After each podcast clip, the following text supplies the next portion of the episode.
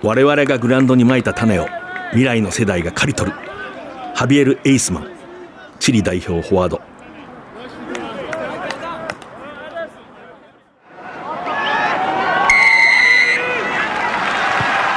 藤島大の楕円球に見る夢。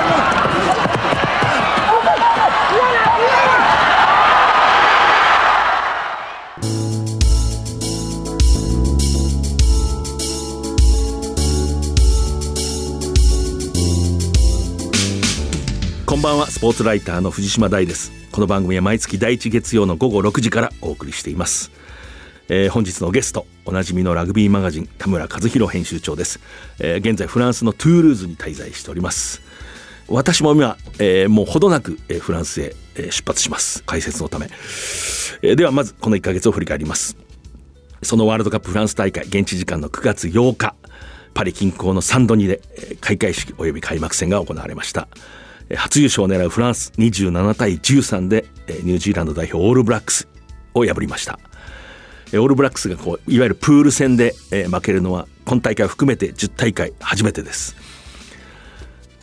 2大会連続のノックアウトステージ進出を目指すジャパン。日本代表は9月10日トゥールーズでチリを42対12で、破りました、さらに17日日本時間では、18日の未明プールマッチの2戦目の対イングランドニースで行われました。日本は前回準優勝のイングランドに12対34で敗れました。でまあ非常に大切な3戦目を前に、まあ、収録しています、えー、九州福岡市の日本代表の強化拠点、えー、ジャパンベースで9月10日えー、女子日本代表とフィジー代表のテストマッチが行われました、えー、桜1529対24で逃げ切りました。さらに16日、えー、東京秩父宮ラグビー場での第2戦、えー、こちらも41対36と接戦を制しました。藤島大の楕円球に見る夢。この番組はラグビー女子日本代表を応援する西南商事。日本代表を応援する SMBC の提供でお送りします。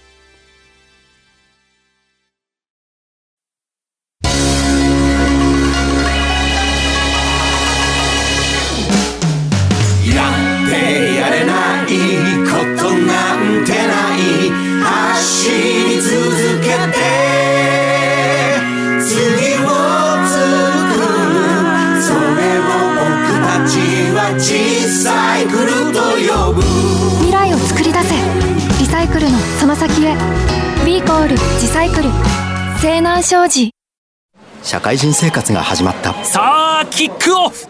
一人で大きな仕事に思い切りぶつかって。激しいタックル。一人で初めて契約を取って。トライ。初トライです。その時初めて知った。応援席湧いています。俺は一人じゃないって。共に前へ。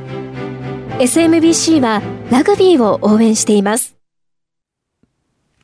スポーツライターの藤島大です。ゲストベースボールマガジン社ラグビーマガジン編集長おなじみ田村和弘さんです、えー、まあワールドカップ進行中ですけれどもフランスで開幕から取材しています。よろしくお願いします。よろしくお願いします。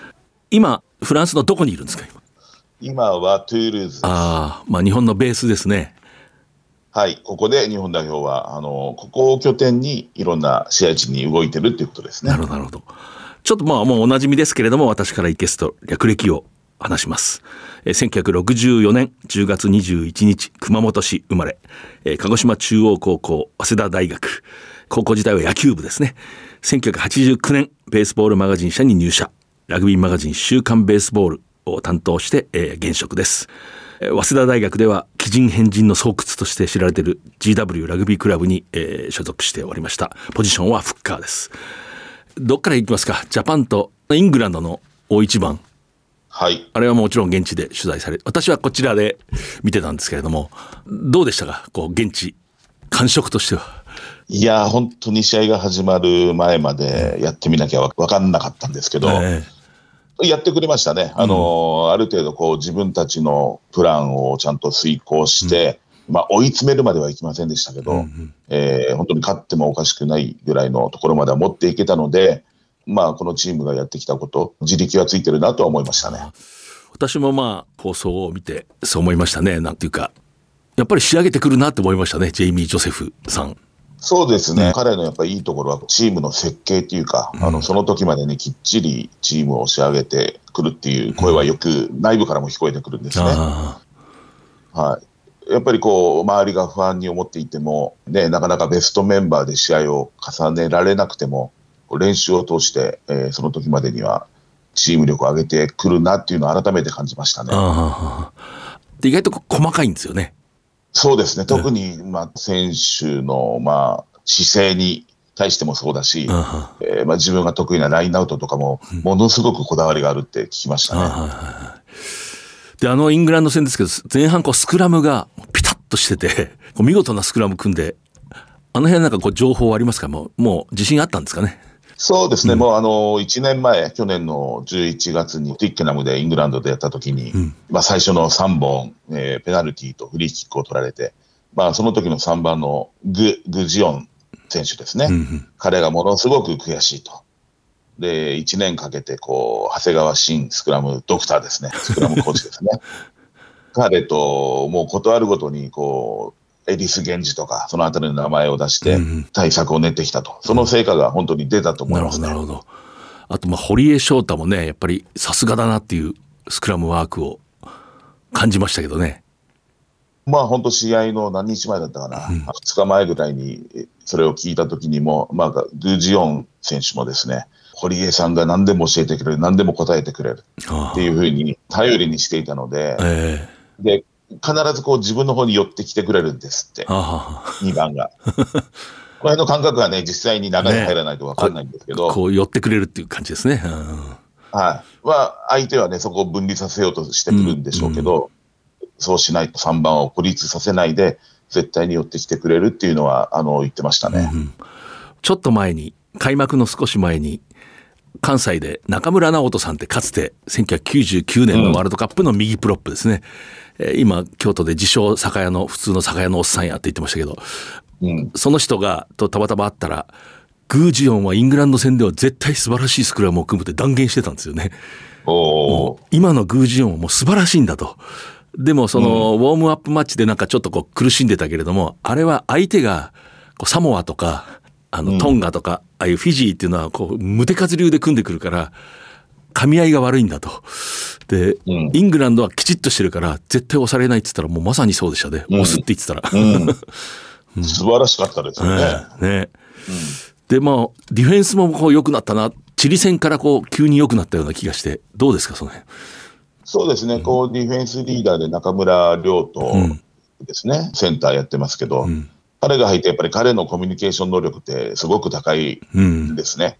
うん、こう常に声をかけ続けるっていうか、うん、それもあるし、やっぱ3列がしぶといですよね。ええ、しぶとい。しぶとい、頑張ってますよね。もうジャック・コーネルセンとか、ね、細いんですけど、やっぱりこうしっかりタックル、ね、しつこくいってるし、本当、あのー、いいチーム、あの大会になって、どんどん上がってきてると思います、うん、本当こう、イングランド戦から少し時間が経ったんですけど、なんか昨日のことのようにというか、うん、ああ惜しかったなという思いが募りますね、なんか。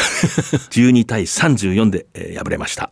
そうですね、うん、まあ、試合中に勝てるかっていうところまでいけたかどうかちょっと分かんないんですけど、うん、あのこのままいけば後半何か起きるなっていうところまでは持っていけたかなと思いますね。あのね、あのヘディングのトライがね、ちょっと余計で、うん、しかしあの時私こう見てて、あの前のディフェンス素晴らしかったんですよね。食い込まれたのにみんなピターって帰ってきて、一戦で足をピタッと揃えて前にこう出ていって、だから相手がキャッチングできなくて、それが頭に当たってこう、あのおかしなヘンテコリンなトライが生まれたんですけど、あれむしろジャパンのディフェンスが良かったから生まれた トライのような気がして、うん、えーそれだけにかなり落ち込んだっぽいですね、この試合、あのあのトライの直後が。ね。はい。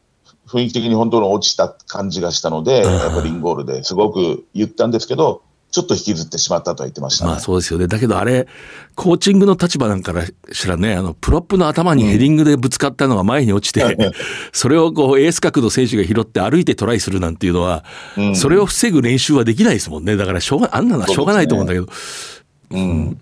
やっぱり力が拮抗してるから生まれるトライですよね。こう接戦ならではの、うんうんこうね、接戦だからああいうことが起きる。うん。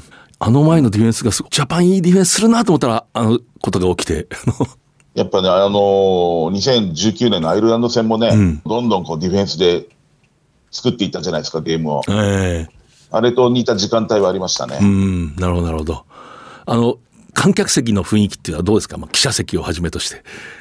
ニースの試合は、まあ、イングランドの声も大きかったですね。うん、でもやっぱり日本のあのファンも、えーたくさんいるし、両方五分五分でしたね。うんうんこれやっぱワールドカップなんで、あのーお互いのチームのサポーターがものすごく頑張るっていうか 声が大きくて、まあ、チリ戦もチリがすごかったんですよ。チリすごそうでしたよね、あのファン。すごかったですよ。もうチチリの選手たちもこんなにチリ人が集まってくれるなんてびっくりしたって言ってるぐらいなので、もう私、あの、チリとジャパンの試合見て、もうチリの大ファンになりましたけどね。タックルいいですよね、タックルが。素晴らしいですね。うんあれ、何人かビッグクラブから呼ばれるんじゃない。いや、呼ばれますねね。呼ばれますよ。と思いますけどね。うん。あのヘッドキャップしたセンター。あ、はいはい、いましたね。あれいいんですよね。マティアス・ガラフリックか。チリの12番、マティアス・ガラフリック。ジャパン戦では12番でしたね。うん。あれ、あの、サニックスがまだあったら取れって言いたいですね、あれ。サニックス、こっから取れっていう。取りがちですね。いい選手だった。あの、フルバックもなかなかね、アジェルサ。はいはい9番もいいですね、あの、あの9番いいですよ。ね、強気のトレアルバか。うん家族も恋人も友達も全員見に来てるんだって、なんか、コメント出してましたね。この話とチリで終わっちゃうんであれですよ。でもあのチリ戦が、だからジャパンがものすごい出来が良かったっていうほどではないと思ったけれども、なんかディフェンスがちょっといいなって思ったら、やっぱイングランド戦でちょっと証明されたというか、無駄なラックに入らなくなって、ちゃんと立つようになったなっていう印象があったんですけどね。うんチリ相手に最後あれだけ得点ね、重ねて勝ったっていうのは、もう自力があるんでしょうね。うん、まあチリはね、み選手たちが口々にこれが俺たちの決勝だって言ってましたから、うん。あの時が一番強いぐらいでこう考えていいと思うんだけども。はい。あの中でこう冷静にね、あの相手に付き合わずに自分たちがやってきたことをずっと出し続けたので、あの、いいゲームだったなって、あの、初戦としてはこうチームが、あの、登っていける試合だったかなと思いますね。やっぱりこう仕上げてきたなっていう印象だったんだけれども、でまあ現地にいて練習全部見ることは今なかなかできませんけれども、はい。キャンプの雰囲気ってのは漏れ伝わるじゃないですか。こうまあふ見ていてもわかるだろうし、どうですか、うん。まだこの2試合で、えー出た選手って25人ぐらいなんですよね。はいはいはい。ほとんどもう固定、うん。ほとんど固定ですね。まあ、その中でもこうやっぱサポートしてる選手たちがすごい献身的で、うんうんまあ、ちょうど昨日あの小倉選手、福田健太選手、塩沢やフィフィタ選手がこう会見に出てきて、はいはい。あの今のチームの状況を話してくれたんですけど、うんうん。本当にもう国内の負け続けていた時からやっていることはほとんど変わらない。うん。んだけど、本当にワールドカップに入ってこう、自分たちは日本代表でやらなきゃいけないんだっていう、その一点のみでもう全然チームが変わった。なるほどなるほど、何一つほとんどやってることは変わってませんって言ってました。私このジャパンこう開幕前よくいろんな人に聞かれて私は比較的楽観的な答えをしてたんですけどそれはあの負けた後もあのウォームアップマッチで選手たちがこう話すことが一貫してるんですよね。こう自分たちがやってることは間違いないんだと。うん。でミスをしたりしてるだけだと。遂行できてないんだと、でもその信じてる感じっていうのが建前で言ってるんじゃなくてこの人たちは本当に信じてるなっていう感じがしてそこがある限りひどいことにはならないって思っていたんですよね。こううんはい。そういうことですよね、こう多分その控えの選手たちがそうですね、彼らが言ってることはそういうことでしたね。でもやっぱりね、こう外野としては心配ですもんね。ずっと心配してましたよ ね。もう私はでもなんかね、結構悪くないなってずっと思ってだけどやっぱり時間との戦いがあって、イングランド戦でも例えば、アタックのね、深くゲインした後にノックオンしたり、うん。あの辺でしたね。あれが落とさなければアイルランド戦になってたかもしれない。うん。うんうん。やっぱりこのハンドリングエラーはまだ治うんなくなってないですね、うんどうしても。誰かが日本からテレビで見てると、いまいちわからないんですけれども、結構ボールが滑る、湿度が高いっていうコメントがこういろんな国の選手がこうしてるんですよね。そこはどうですか、イメージは。あ日本と比べたらうん全然湿気はないですよ。ああ、日本は今熱帯ですからね、もはいあれと比べたら全然ないんですけど、うんあの日の夜はどうだったかな、んそこまで暑いとは感じなかったんう。ですよ。ああ。例えばあの、イングランドが初戦でこうドロップゴールを、フォードが。はい。あの後もフォードがね、こう、ボールが滑るからドロップゴールを用意してたんだってコメントしてて、うん。ボールが滑る時には有効なんだってこう、うん。話してて、あ、そんな滑るんだと思ってね、こう、うん。なんか前にこう、ワールドカップの本当の公式球は高級すぎて、なんか滑るって聞いたことありますけどね。新聞に一部出てますね。ボールの質が滑るんじゃないか。そう、表面がなんかすごいベタベタっていうか、あなんかコーティングがなんか違うような感じがするんですよね、あ高いやつって。はいはいはいはそれでそうなのかもしれないですい。うね。んこう、ぬるぬるするっていうコメントしてますね、こう選手たちがこう。うんはい、うんまあ自分たちの汗もあるんでしょうけどね。はい。一回それをあのギルバート、まあ、あの日本で鈴木スポーツがあの扱ってますけど、それを社長に言ったら怒られましたけどね、そんなこと言うな。いいボールでいいボールす。なんだいやいいボールだから多分気象との関係でなんかちょっと怒ってるんでしょうね。い、そうでしょう、多ね。分涼しくなった時すごい素晴らしいボールになる可能性はあるあ。の僕らがあの汗もかいてない手でうん握るとこうペタ、ピタってもちろんくるんですよね。あ今火消しに走ってますね。でもこうその雰囲気はまあまあ揺るがない感じはあるということですか？もう特にもう2試合終わったところで、あのね、もうやるかやらないかだけのところに来てるので、揺るぎはないと思いますよ。うんまあいずれにしてもサモアもそうでしたしアルゼンチンももう決闘ですよね。死闘 勝つしかないっていう、うん。ね。そう思います。その中でまあ日本代表がね、チーム力が上がってきてるので、うん。本当余計楽しみですね。うんうんうんうん。あのコーネルセンってすごいですねでもね。見た感じはね、細くてね、白くてね、うん。頼りないような感じもしますけど、本当粘り強いですね。う。ん、だからなんかこうさりげなくみんなこうやってるんですよねあれこう。うん。あのあれはチリ戦だったかな？あの終わった後に私東京のスタジオで見てたんですけれどもチリ戦の、まあ、ジャパン下川完治フランカー試合が終わった時こうデータが出て私スタジオにいたんですけれどもタックル数が17あそんなもんかっていうこう思った時にあの一緒にこう解説をしてた田辺敦さん久保田スピアーズ船橋東京ベイのコーチが「あれ確か下川って後半すぐ引っ込みましたよね。だとしたら相当な数ですよ」って言った。で確かそうですね。後半の10分でこう退いてるんで、まあ、それでタックル数17っていうのはもうなかなかの数だとつまりジャパンはみんなそうやってひたひたひたひた。あの勝った試合でもそれだけみんなが黙ってタックルをしてた。そういう意味でこう非常にディフェンスが向上してきた。と思いました。でまあフランスの生活はどうですか？B 級グルメシリーズ。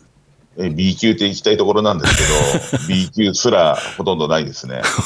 本当に高い。高い以外言うことがないですね。本当まあ円が今ね安いということもあってびっくりしますよ。うんあの、まあ、なんとか、あの、暮らしていける店を探しつつあるんですけど、暮らしていける生ハムの盛り合わせが、あの、8ユーロとか、ああそのお店を見つけたんですけど、ええ。なかなかね、大変ですよ。そうですよね。ランチ昼食取るともうボンって出ていく感じでしょ？昼食でやっぱ、あの、日本円にして2000円超えるぐらいは行くので、で、じゃあ、スーパーで何かこう、もう、冷凍食品とか簡単なやつでいいやと思って、買ってきても、結局同じぐらいの金額になってるので、もうこれだったら外で食うかなと思って、食べて。向こうの、まあ、暮らしてる日本の方もおられるしラグビー仲間も進行休校を温めてるんですか？そうですね、いろんな人と会ったりしますね。まあ、それこそ鹿児島の仲間、あワールドカップのスタッフとして働いてる人が鹿児島玉龍高校のラグビー部の OB だったり、あはいそういう人と会ったり、え。ね、あとパリジャパ、あ。あの、パリジャパニーズクラブの人たちにお世話になったり、うん。はい。ついてから1週間はみんなが、おーって言ってくれて、おごってくれてよかったんですけど、1週間過ぎると、もう別に懐かしくもないので、今、地獄に落ちてます。割り勘の。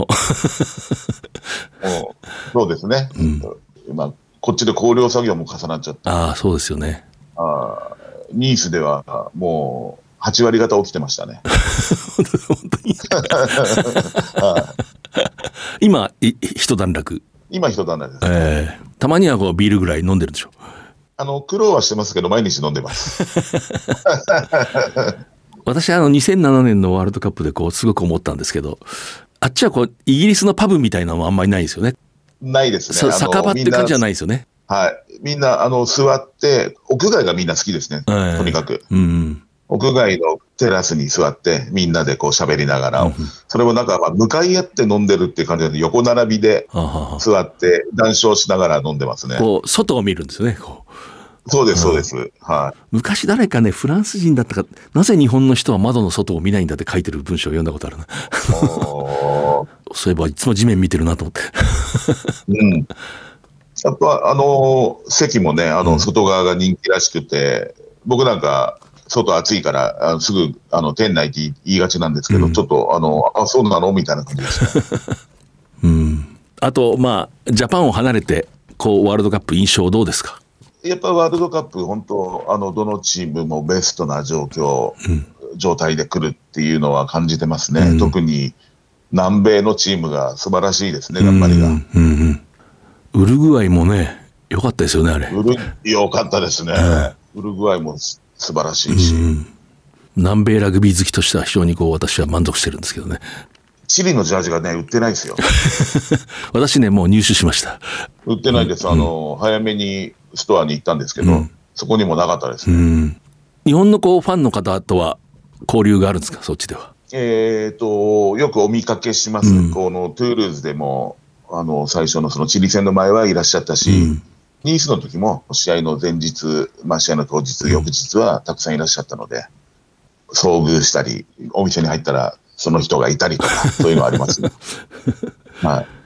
で、あの、フランスなんですけど、話が行ったり来たりしますけど、あの、フランスは今、開幕戦見ると私強いなと思ったんですけど、はい。その後、その、地元にいると国民の見方はどうですか？まあ、デュポンがちょっと怪我してる。うん。はい。2戦目がだらしない試合をした。んまあ勝ちましたけど、んそれですごく批判はされたみたいですね。うんうんで、3戦目はほぼベストメンバーで出て、あの、圧勝したので、まあでもこれ、まあ上位は当然間違いないんじゃないですかね。もちろん準々決勝で大一番とかありますけど、私はあの、開幕戦見ていて、フランスが調子良くないのにオールブラックスに勝つから相当強いなと思ったんですよね。全然パッとしない感じなのに、スーッと勝ってるんで、これ相当強いチームじゃないかなと思ったんですけど。うん。ね、あの試合もオールブラックスがね、あの前半の本当序盤に集中力にしてね、先手取って、あ、意外とスッともしかしたら勝っちゃうかなと思ったけど、ちゃんとふ、ちゃんとフランス崩れませんでしたもんね。うんうん、崩れなかった。オールブラックスの選手がなんかいいプレーでガーって独走した時に、スーッと追いつきますよね。追いついて、そうですね。そそのままトライされない。あれが強いなと思って。もうあの試合スタッツだけ見ると、全然オールブラックスの方がアタック的にはね、優れてるんですけど、でも得点はあれでしたからね。えーアイルランドも見てて強いなと思うし、うん。でもこれ途中でこういう話しても分かんないですもんね。これどうなるかね。わかんない。収録と放送がずれてるんで。はい私がちょっとフランスでこれから向かう都合でちょっとこう収録と放送がかなりずれてるんで。でもアイルランドはトンガの試合見た時強いなと思いましたね。トンガが必死でこうタックルするんだけど、もう全く動じないで淡々と攻めていく。アイルランドも下馬評高いでしょ。アイルランドがね。うん。アイルランドはあの、短いパスがみんな丁寧で、ああ、これはしつけられてるなっていうような感じの、うん。そう思いましたね。こう、短いパスをみんな綺麗に丁寧に掘る。うん。ラグビーマガジンのワールドカップの展望号でも話を聞いたんですけど、こう、今、神戸製鋼のヘッドコーチのデイブ・レニーさん。彼ね、ヨーロッパでもコーチングをしたことがあるので、あの、ヨーロッパのコーチングのことを聞くと、やっぱり今のフランスと、あの、アイルランドには本当にコーチングを感じるんだよね、とは言われてましたね。ああ、なるほど。もう、お気に入りの選手の名前挙げろって言われたら、ほぼ全員になってしまうって言ってました。本当にいい選手がいくらでもいて、あの、コーチングが行き届いてるっていうのが、試合を見ててもわかるって。アイルランドは特にこう、チームとして強いですよね。なんかこう、子もいいんだけど、この番組で布巻俊介が出てくれた時に、アイルランドの選手って一人一人になってリーグワンに来たら活躍しない気がするって言ってたんですよね。だけどチームとして強いってこう、そこがすごいんだっていうようなこう文脈の話をしてて、なるほどと思いましたけどね。うん。うんいや、ワールドカップはやっぱり改めて面白いなと思いますね。ええまあ今、こう、ちょっと日本代表に割と、あの、一緒に動いてる感じで、うんなかなか他の試合に行けないんですけど。あの、ここから、あの、数日間、日本代表が、あの、ノーメディアデーがあるので、あはいはいはい。その隙に、こう、他の試合に行こうかなとあ思っていて、はい。えウェールズ対オーストラリアとかね。えこれは大一番ですね。これね。そうですね。これは最高じゃないですか。ねえ。もうエディの、エディがどういう顔して現れるか楽しみですね。わかんないですよね、でもね。わからない。いや、全然わかんないですよ。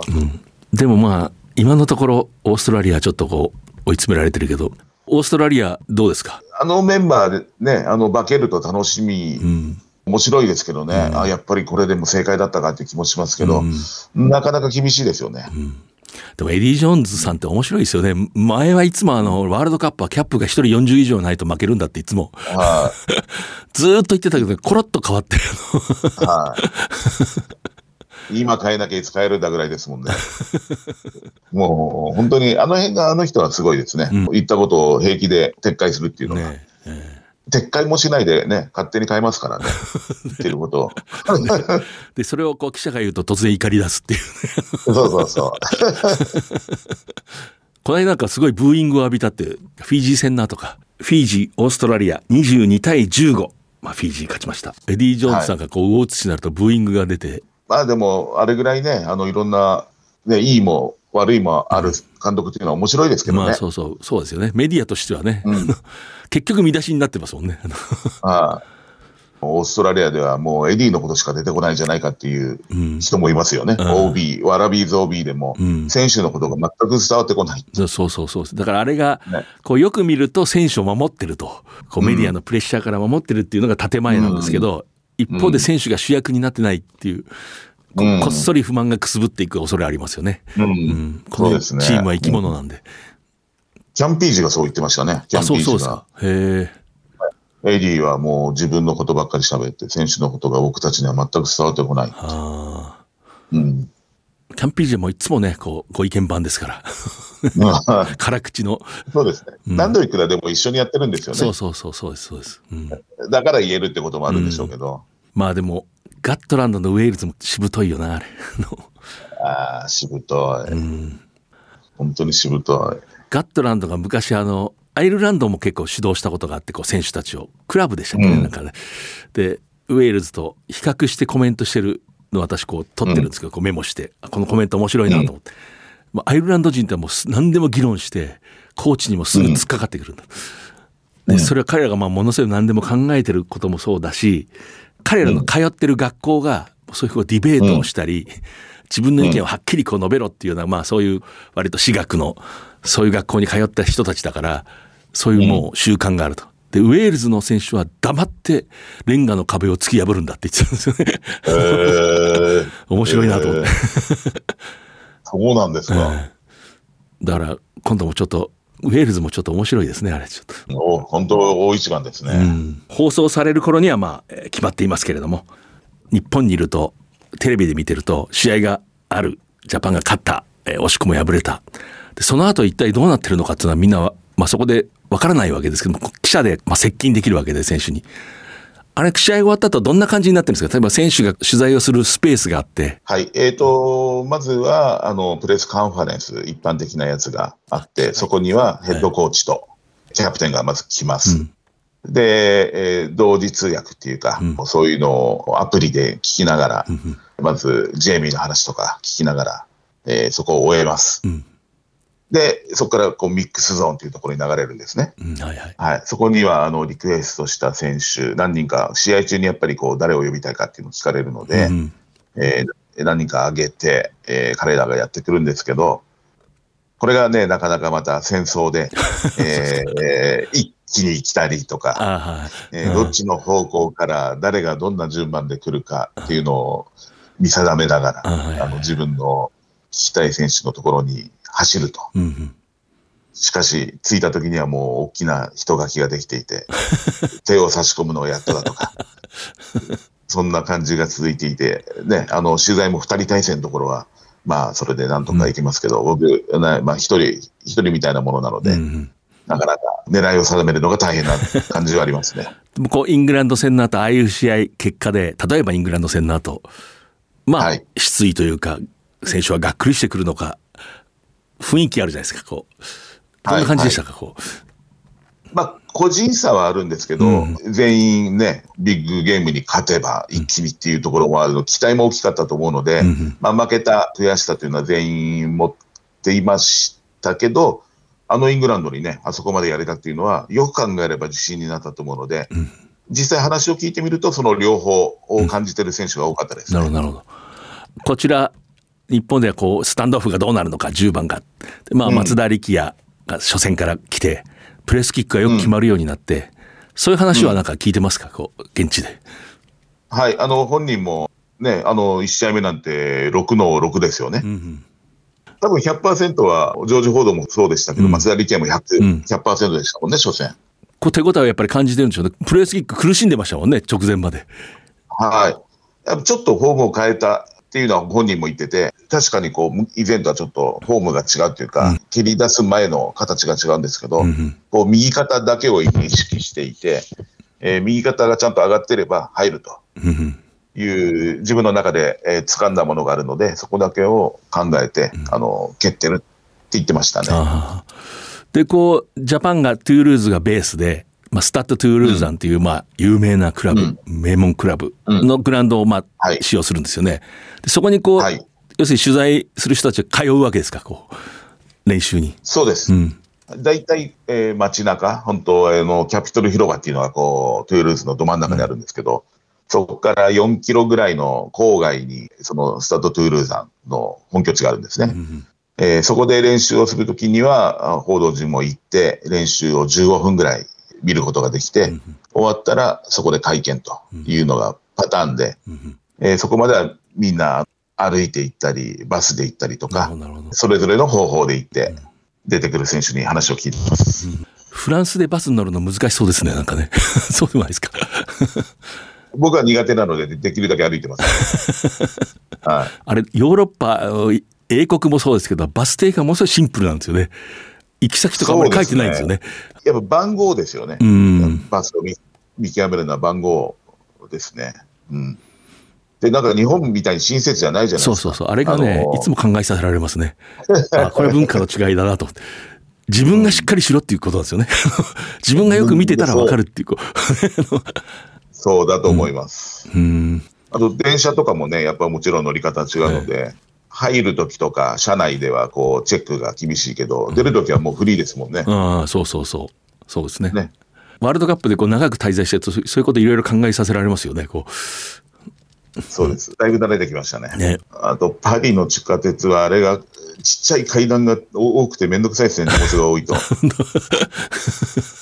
あと、トイレがない。ああ、そうそうそう。そう。トイレがないのが痛いですね。あのトイレを見つけるのも自己責任なんですよね。自分の再確認。うん やっぱいろんな駅にっていうか、もうラグビーのあの広告っていうか、あの告知のものが貼ってあって、うんもう今、本当、ワールドカップで埋め尽くされてる感じはしますね、パリの市内とか。うんうんでまあスタッド・トゥールーザンのあのグラウンドに日本の記者団がどっかからうん湧いてくるように来るわけですよね。みんなどっかに泊まってるんですよ。はいどっかに泊まってます。どっかに泊まってますね。それでみんな散っていくみんなやっぱ、普通に泊まってるとやっぱ高いので、みんな一工夫して泊まってるので、一工夫して。なかなか、あ、同じホテルでですねっていうのはないですね、はい日本みたいに。へえ。こうフランスはねものすごくラグビーの国で、まあ、特に南西部というか、まあ、それは感じますか？先ほどポスターもすごい。感じます、感じます。特にトゥールーズは、あの、スタッドトゥールーザンがね、強いし、ん。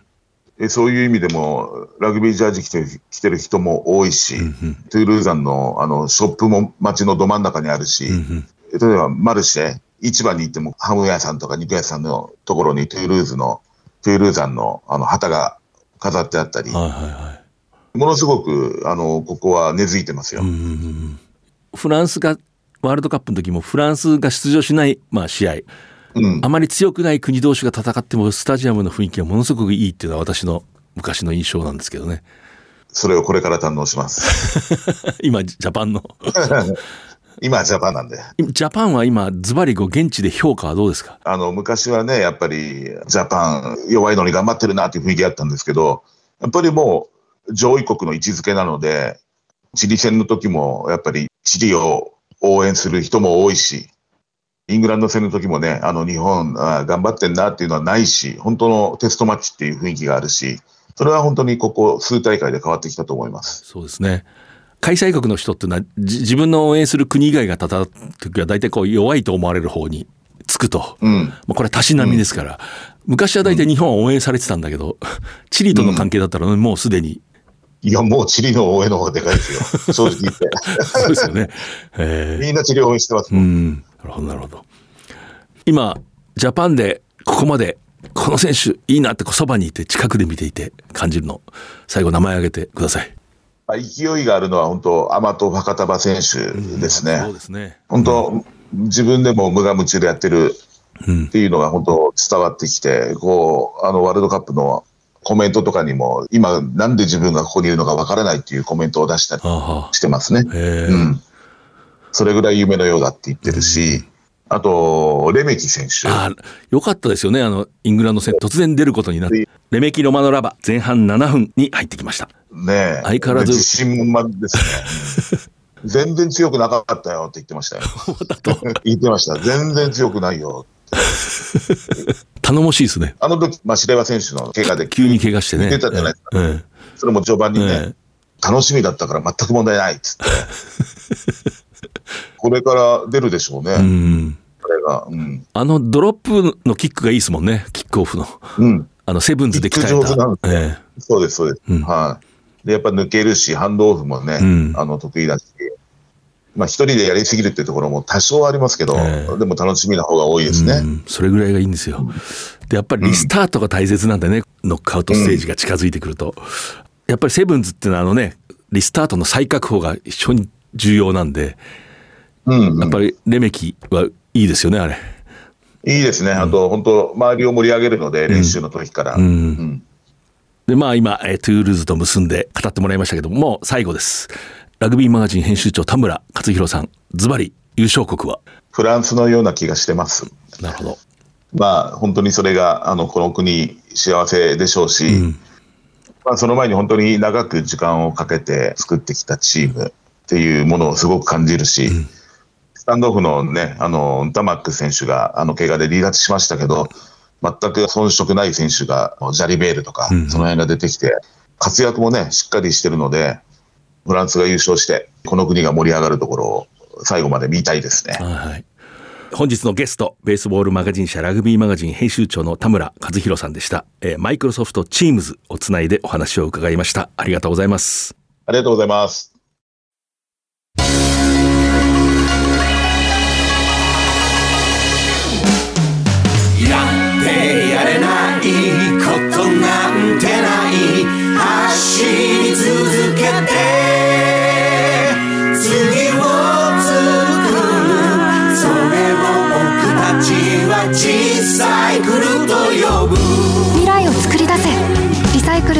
先へ。B コールジサイクル。西南商事。社会人生活が始まった。さあキックオフ。一人で大きな仕事に思いっきりぶつかって。激しいタックル。一人で初めて契約を取って。トライ。初トライです。その時初めて知った。応援席湧いています。俺は一人じゃないって。共に前へ SMBC はラグビーを応援しています